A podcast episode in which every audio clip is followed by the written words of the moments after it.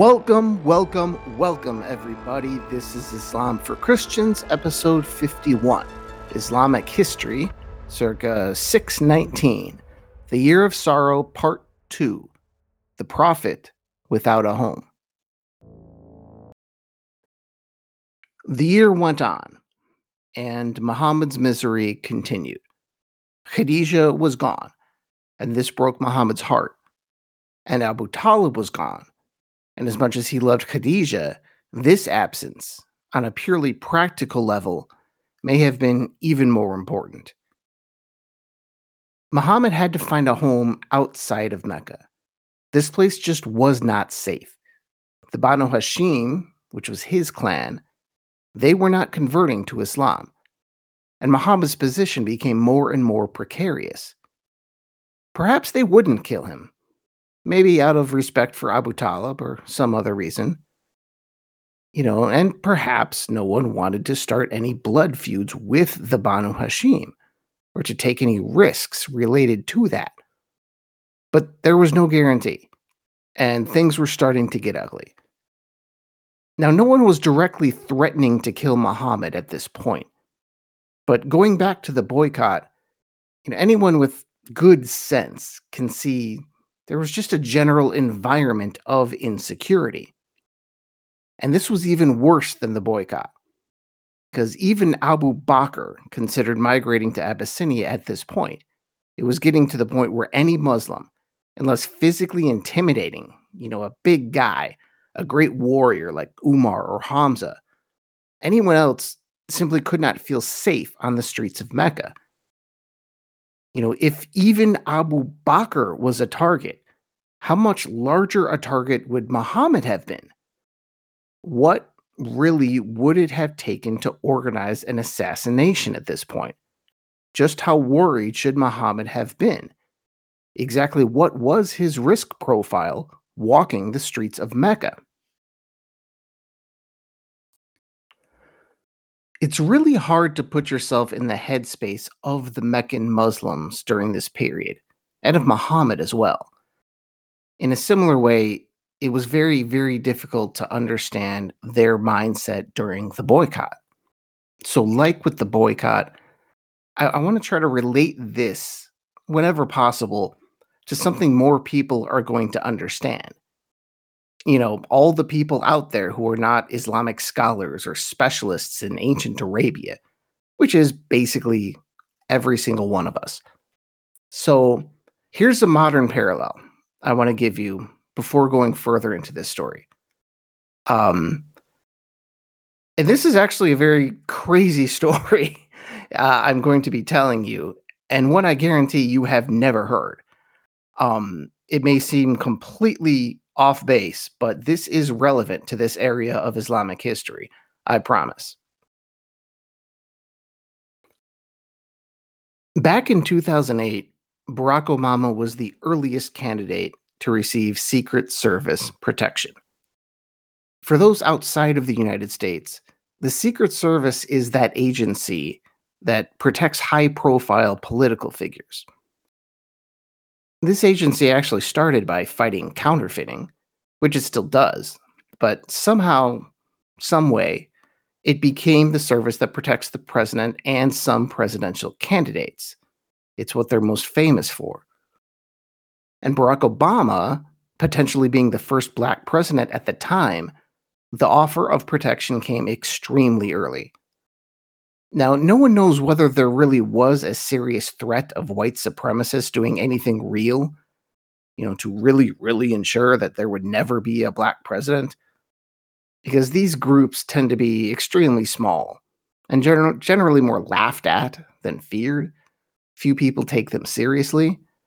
You know, and half their agents honestly tend to be undercover federal agents. We saw something very recently like this. But at the very least, Barack Obama was entering a precarious, uncertain, and potentially dangerous situation. More likely, he was in more danger from an individual than a group, probably. Because in my lifetime, racist individuals have done far, far more damage than actual racist groups. And that's just a huge wild card when it comes to a person's security. Because how do you stop that? Just a person, some guy. You know, particularly for a famous person, you just don't know how,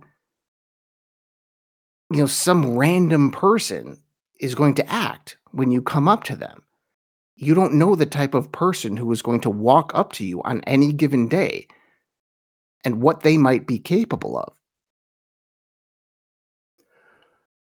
So it's 2008.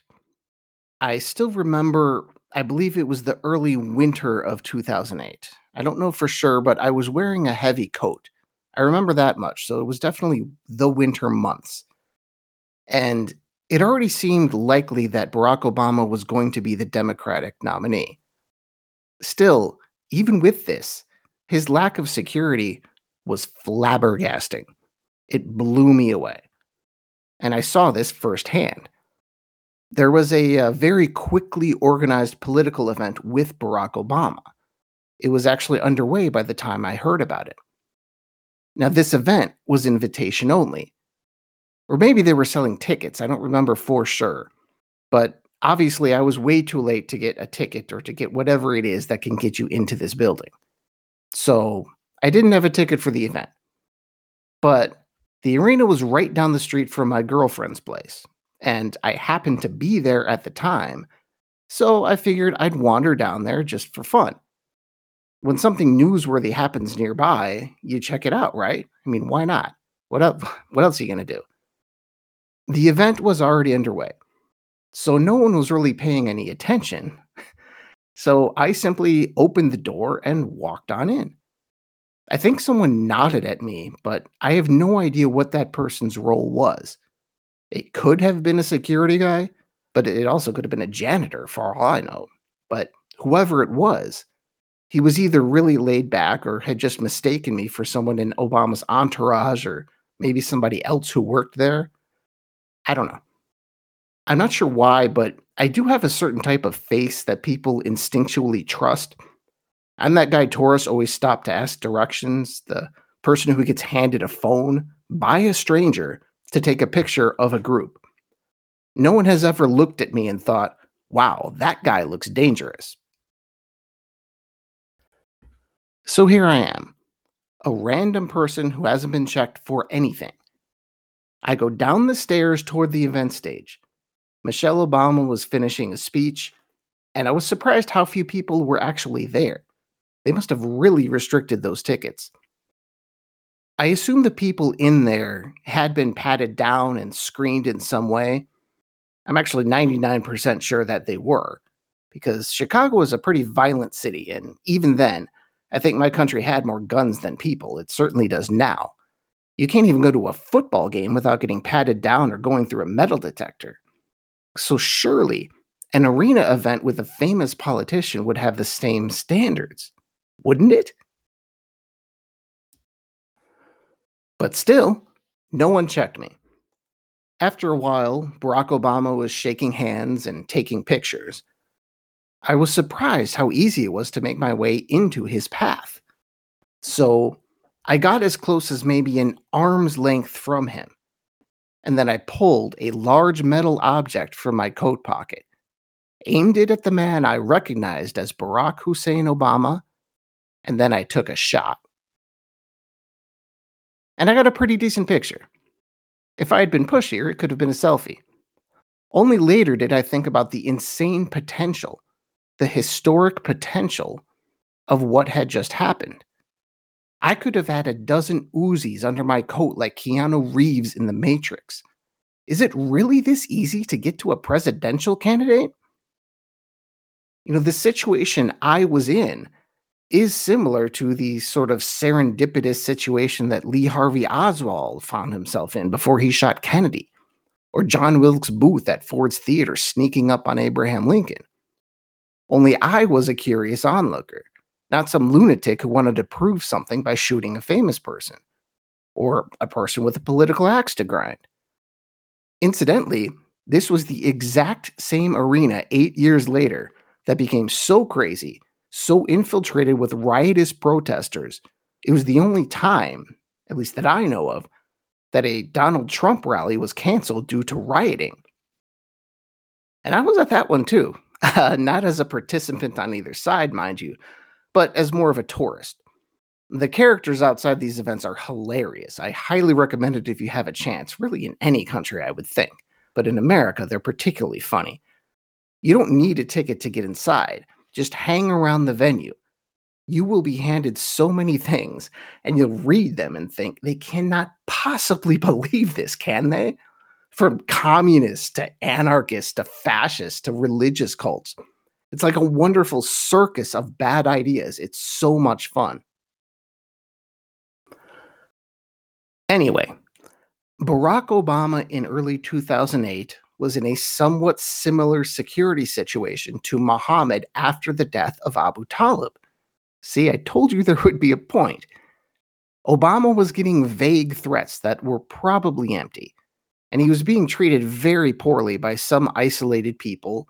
And anyone running a campaign theme of change, if you think about it, is going to scare some people even if it is the vanilla, vague variety of change that Obama was offering that year. So, how many people do you think found themselves in the same situation I was in earlier? How many random people would have had the opportunity to become a world famous assassin?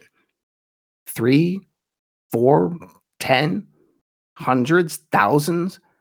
It's really hard to say. In my case, there was one important thing missing. Well, two things missing, actually. One, I didn't have a weapon. And two, more importantly, I didn't want to kill anyone. But how many times does that situation, the situation that I was in, how many times does that have to repeat itself before the candidate encounters someone with the means and the motive? That's the kind of thing that had to be going through Muhammad's mind as the ugly incidents piled up around Mecca. Rotting animal guts thrown into his food, dirt on his face, bloody sheep guts thrown on him as he prayed. How many times does that happen before it's not garbage? It's a sword in his back. Now, was someone actually going to kill Barack Obama, even without the Secret Service protection? Probably not, at least by the percentages. Like Muhammad, I think, absent any serious protection, he was more likely to not be killed than killed, at least before he was president. But let's say the killed percentage, the likelihood of being assassinated, was as high as 1 or 2%. And it may have been higher, maybe 10%. I mean, no one really knows. This is just a thought exercise. Now, over a long enough timeline, that percentage compounds itself and dramatically increases the risk over time. Given that, would you play those odds? Would you be comfortable in that environment? No, I wouldn't either. Definitely not. Because at some point, some person is going to be in the right place at the right time. And in the Obama example, the next person may have been very different than me, may have had very different motives than I had. You know, I just thought this was a very interesting thing. I thought it was cool that one of my fellow Chicagoans was running for president. It doesn't happen every day. Some other person may have thought, hey, this can make me famous. And judging my history, there doesn't even have to be a reason for these things. How many famous assassins really had a good reason? You know, in my country, when it comes to presidents, uh, political assassinations and assassination attempts, like in the most recent case of Ronald Reagan, which of course was like almost 40 years ago, they're mostly random occurrences, just an intersection of fame, power, and mental illness from Oswald to President Garfield's killer to President McKinley's killer to whoever that guy was who shot Reagan. I can never remember his name. It's just a string of random lunatics. You know, just people, often in an opportune place for a random reason, much like my run in with Barack Obama. And if you think about it, in American history, four presidents have been assassinated. Only one Abraham Lincoln, was actually killed for some kind of coherent political reason. And that's the random danger of fame. Back in the day, in another career, an editor once joked with me after I was given a weekly column, complete with my picture in the newspaper next to the title. He joked, Congratulations, you are now 100 times more likely to be murdered. Now, we laughed, but it wasn't entirely a joke because he was right. Even modest fame exposes you to crazy, dangerous people. Similarly, with Muhammad, someone could have killed him for any reason. Just to please some random god, maybe, or a family member, or even a woman who may not have liked Muhammad. And I have to believe there are plenty of people in Mecca who would have had who would have greatly rewarded Muhammad's assassin, whoever it may be. Or it could have just been some jerk having a bad day. Either way, this really is an untenable situation, especially for a guy with a family. And with every passing month, that percentage likelihood that he was going to be killed probably went up a few points. So the odds were increasingly not in Muhammad's favor. Certainly aware of this, Muhammad naturally went looking for a new home. Abyssinia would seem like an ideal location, if you remember previous history episodes. The king there liked the Muslims, and many of them were already there. So, why not just head to Abyssinia and set up shop there? This is one of those super annoying holes in a historical story it, really actually does bother me we don't know why he didn't go to Abyssinia. Only it's doubly frustrating because it's history, it's not literature. You know, this actually happened. so, what was Muhammad thinking? There was obviously some reason Muhammad rejected this idea. I've never seen anyone talk about it, though. I just haven't been able to find any kind of really discussion at all about this, let alone a serious discussion among serious historians. So I just have to guess. Perhaps Muhammad didn't want to seem like a threat to the Christian king.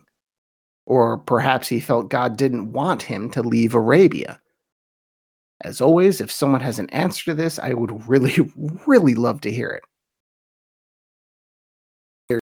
So Muhammad starts to look for a new home for himself and for his followers. And he chose the nearest city, Taif. It's about 100 kilometers southeast of Mecca, or about 60 miles. That really shows you how sparse the settlements are in this part of Arabia.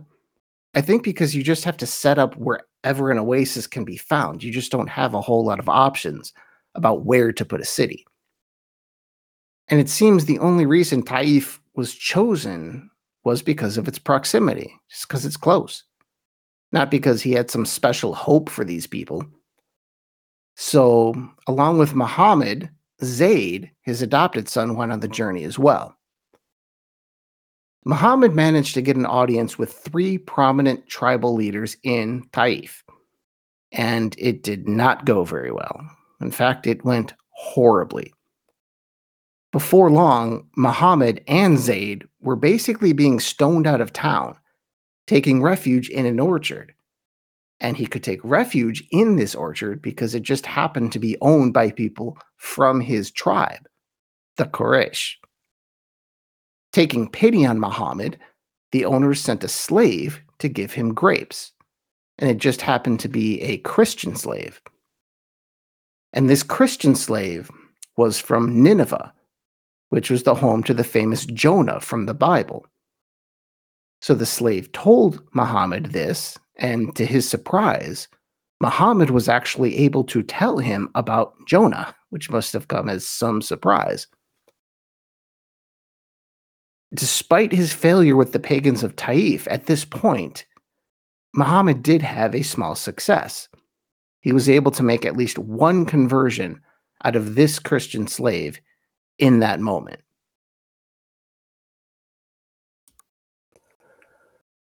So at least that was something.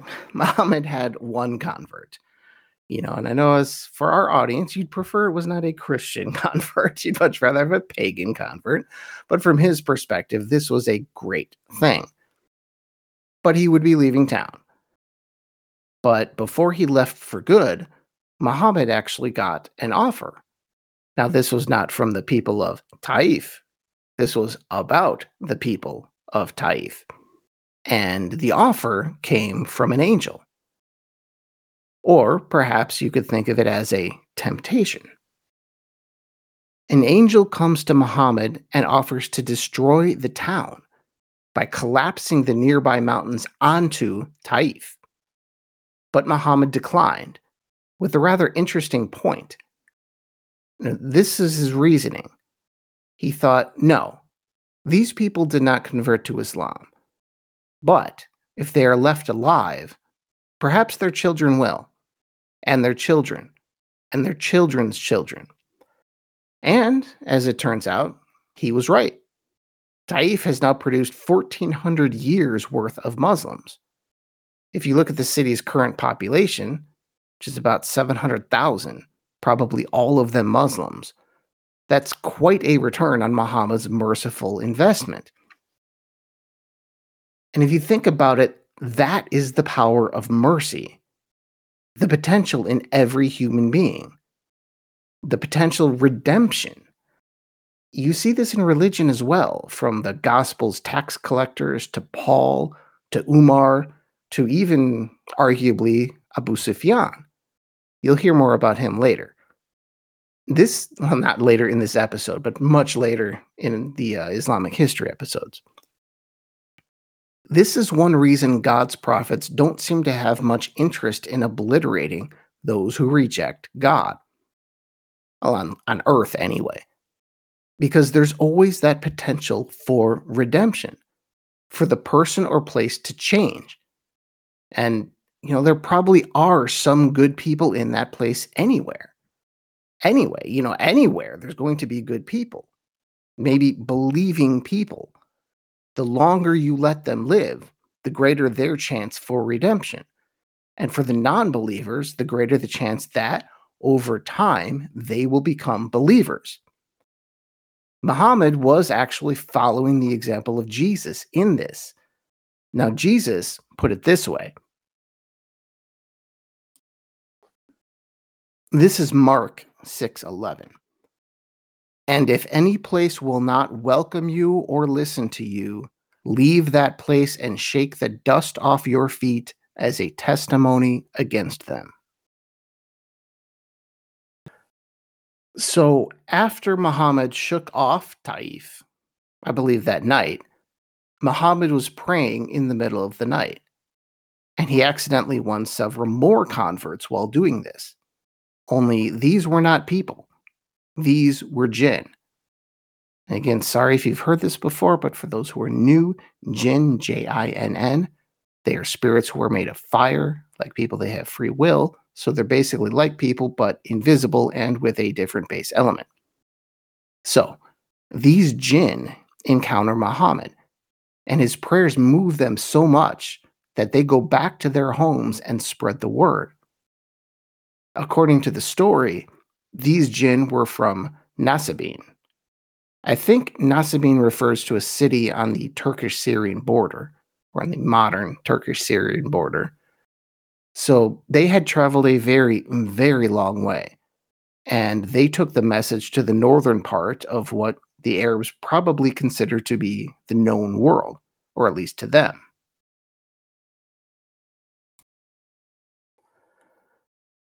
I should note that that story is not just some kind of throwaway anecdote somewhere in the histories. Um, it's actually a pretty important part of the Islamic story, simply because it is actually referenced in the Quran. It's the setup for the sermon that begins Surah 72, which is named appropriately Al Jinn. And more details about the story itself are in Surah 46, verses 29 to 31. So I'll just read that for you real quick here. This is the Mustafa Khattab translation. Remember, O Prophet, when we sent a group of jinn your way to listen to the Quran. Then, upon hearing it, they said to one another, Listen quietly. Then, when it was over, they returned to their fellow jinn as warners. They declared, O our fellow jinn, we have truly heard a scripture revealed after Moses, confirming what came before it. It guides to the truth and the straight way. O our fellow jinn, respond to the caller of Allah and believe in him. He will forgive your sins and protect you from a painful punishment. So, again, just to reiterate, there is another success here from Taif. It's a very, very, very small success, a small consolation prize for the painful rejection Muhammad had just experienced, but technically a success nonetheless. The problem now was if not Taif, where? What of Mecca? The situation was becoming progressively dangerous, perhaps, perhaps exponentially so, you know, at least worse by the day. Now, that's also why I used the analogy here of Obama's candidacy earlier, because that parallel works at this point in Muhammad's story as well. In 2008, every passing day made it more likely that Barack Obama would be the next president. From the time that he looked like a real serious rival to Hillary Clinton for the Democratic nomination, to when he won Iowa, to when he took the delegate lead, then to the convention, and to the polling matchup, to the financial crash that basically meant that any Republican, not just John McCain, was going to be completely unelectable in that false political environment. Every step meant more and more danger, and Obama's protectors had to work harder and harder. And with every passing day that made an Obama presidency more likely, the security tightened and it became more difficult. Day by day, it became more difficult for a random person like me or for someone dangerous to just go up to the candidate and say hello. And that made perfect sense. The security grew with the danger. The same thing happened to Muhammad when he was away in Taif. Day after day, it made it more likely that someone was going to kill him as soon as he entered the city.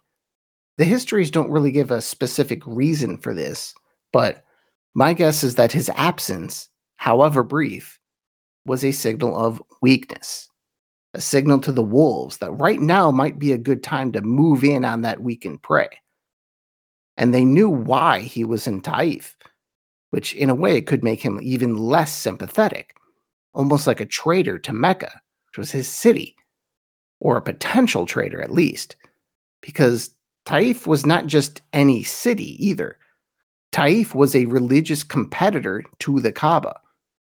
The big draw in Taif was a shrine to the goddess Lat, which was also a pilgrimage site I don't see any evidence that they were at war or anything, but at a minimum, they had a rivalry, kind of a New York Chicago type of thing.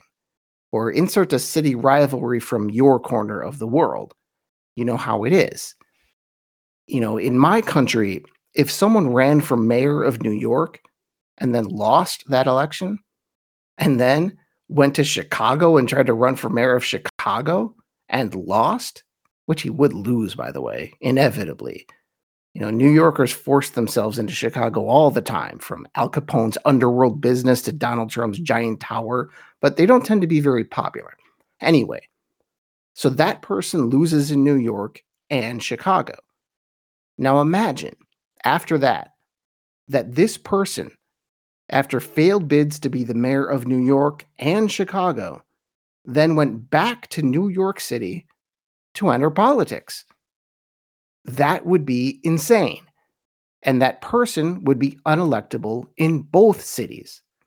Only in Muhammad's case, the stakes were much higher.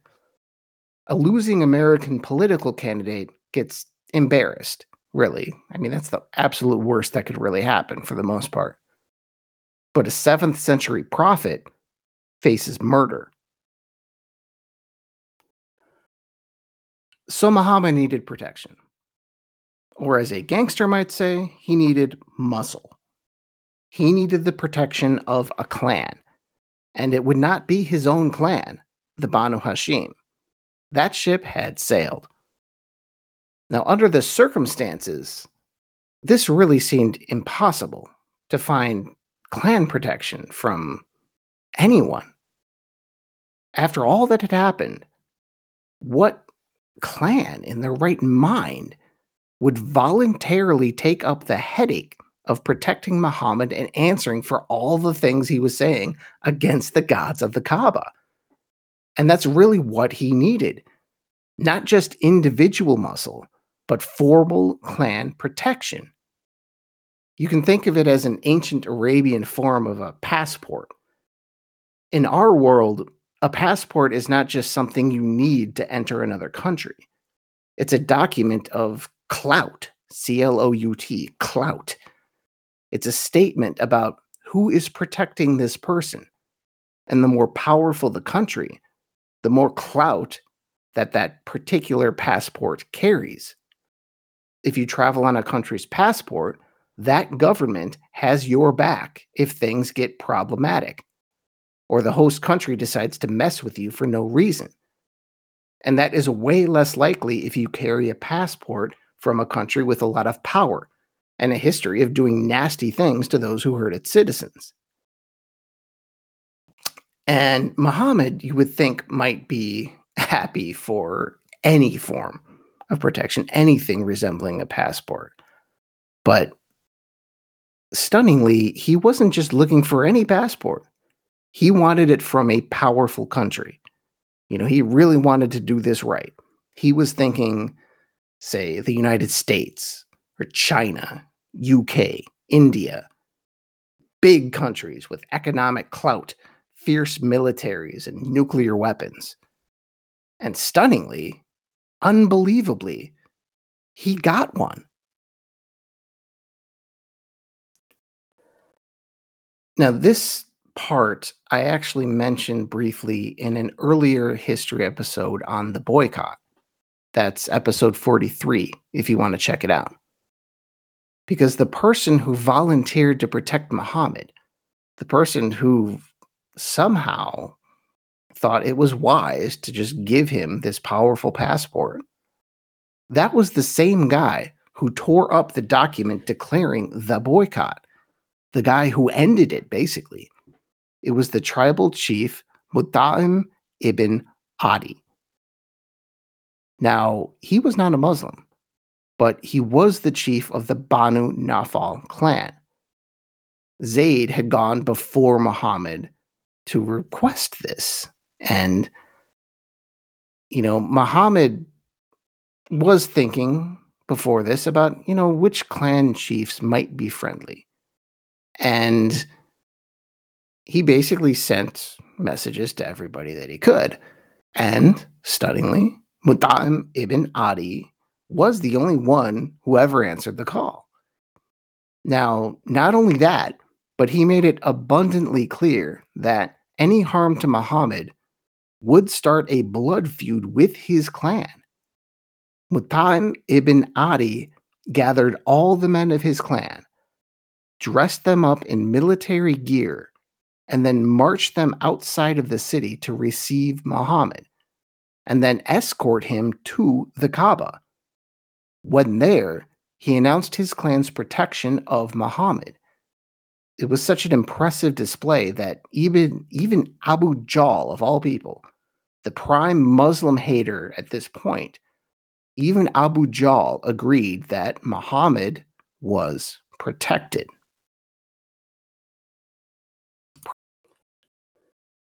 And all of this really does beg the question why did Mut'im ibn Adi do all of this? What was his motivation? Unfortunately, Islamic history can sometimes be short on the motivations of its more peripheral characters, like Mut'im ibn Adi, you know, the, the minor actors in the Islamic story. So, a clear answer here is pretty hard to find. We're mostly left to speculate. Maybe it was an affinity for Muhammad that developed during the boycott. Maybe he was a contrarian who thought the whole town had lost its mind on the whole subject of the Muslims and Muhammad. Maybe there was some interclan political reason that this served. It certainly was not religious. Remember, this guy died a pagan. My best guess was that he was a pragmatist who wanted to always keep his business options open. He was an interesting guy, a, a complicated guy. He protected Muhammad and at the same time called him a liar. And he later helped rescue a Muslim who was detained and tortured as he attempted to leave Mecca for Medina. It really is a shame there isn't more available on this character because he's so fascinating. And a good novelist could write a whole book filling in the tantalizing blank spots in this story. So who knows why he did it? I can't give you a reason. I don't know. But Muhammad was able to return to Mecca because of this man, at least for a brief time. And things got better. Really, they would have to. That's just the natural order of things. After the worst time of your life, things don't get worse. They get better because you have hit bottom, which is impossible to say to someone in a depressing situation. Don't attempt to say that to somebody who is facing a real, real hardship. But the fact still remains it will get better. It has to. It will. It always does. Just to try and personalize this feeling that Muhammad may have had just think back to the worst time in your life. Now, what happened? That line on a graph that would represent happiness did eventually start going up. It had to. Not necessarily because luck will change, although that is a statistical probability, but simply that once you're so far down and you're at a certain point, it simply doesn't take very much to take a step up. And these times tend to be transformative in a person's life when you look back. And it would be no different for Muhammad. You know, try and think of a moment like this in your life. I certainly have many. You know, I've heard this story from so many people so many times. It's pretty close to universal. Many of us have had years of sorrow and came out better on the other side. So here's a quick story. Now, see if you can compare this to something in your life, and as you see in Muhammad's life. In one horrible year, I found myself 2,000 miles from anyone I loved. And then, not even a year out of college, the career I thought I would have for the rest of my life vanished in a very extreme and bizarre way. So bizarre, actually, that I was briefly famous for this, and not for any good reasons. And to top it all off, this whole thing happened because of an epic personal betrayal that just still leaves me baffled. You know, something that involved, I think, a genuinely crazy person and a compulsive liar. And then came a betrayal from friends who suddenly claimed to not know me. And then the school that had celebrated my work not only a year earlier just completely abandoned me. I had no idea what I was going to do. And for good measure, the baseball team that I completely loathed won the World Series. During that year, a stranger approached me at a Costco of all places and said she had never seen someone that sad. I was dead inside, and it was so obvious that I was dead inside that people could see it from the outside. But then, in the very first week of that new year, I met the woman who would become my wife, and I received another gift the city of Chicago. I felt like Andy Dufresne in the Shawshank Redemption, crawling through a mile of sewage to come out clean on the other side. And you know, as horrible as that was, I'm not sure I would change that horrible pain that I had to break through to find a more joyful life. I went through a similar period before we adopted my daughter, and it made me treasure her all the more, and it allowed the two of us to heal together. And like I said, you probably have a similar story. Most people do. It's not a rare thing. That's where the old saying comes from it's always darkest before the dawn. Sorrow precedes joy. Muhammad would experience this as well. And if you think about it, among religious characters, it's not unique to Muhammad either. Heck, many biblical characters experience this. Uh, Jesus, for certain, but also plenty of Old Testament people uh, Noah, Joseph, Moses, Jonah.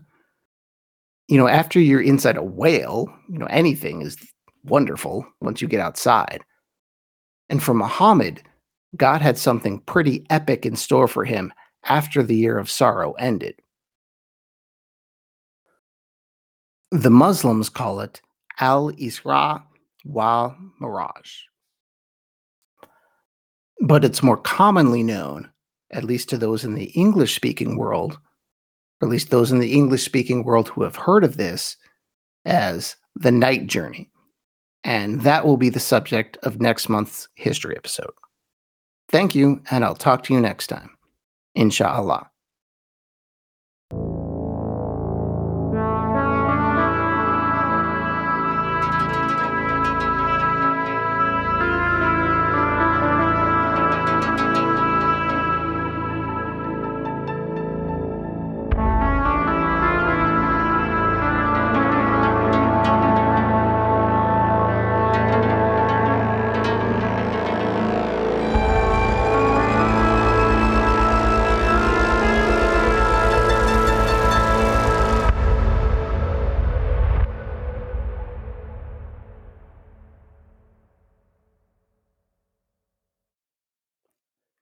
Thank you for listening to Islam for Christians. Please subscribe wherever you get your podcasts.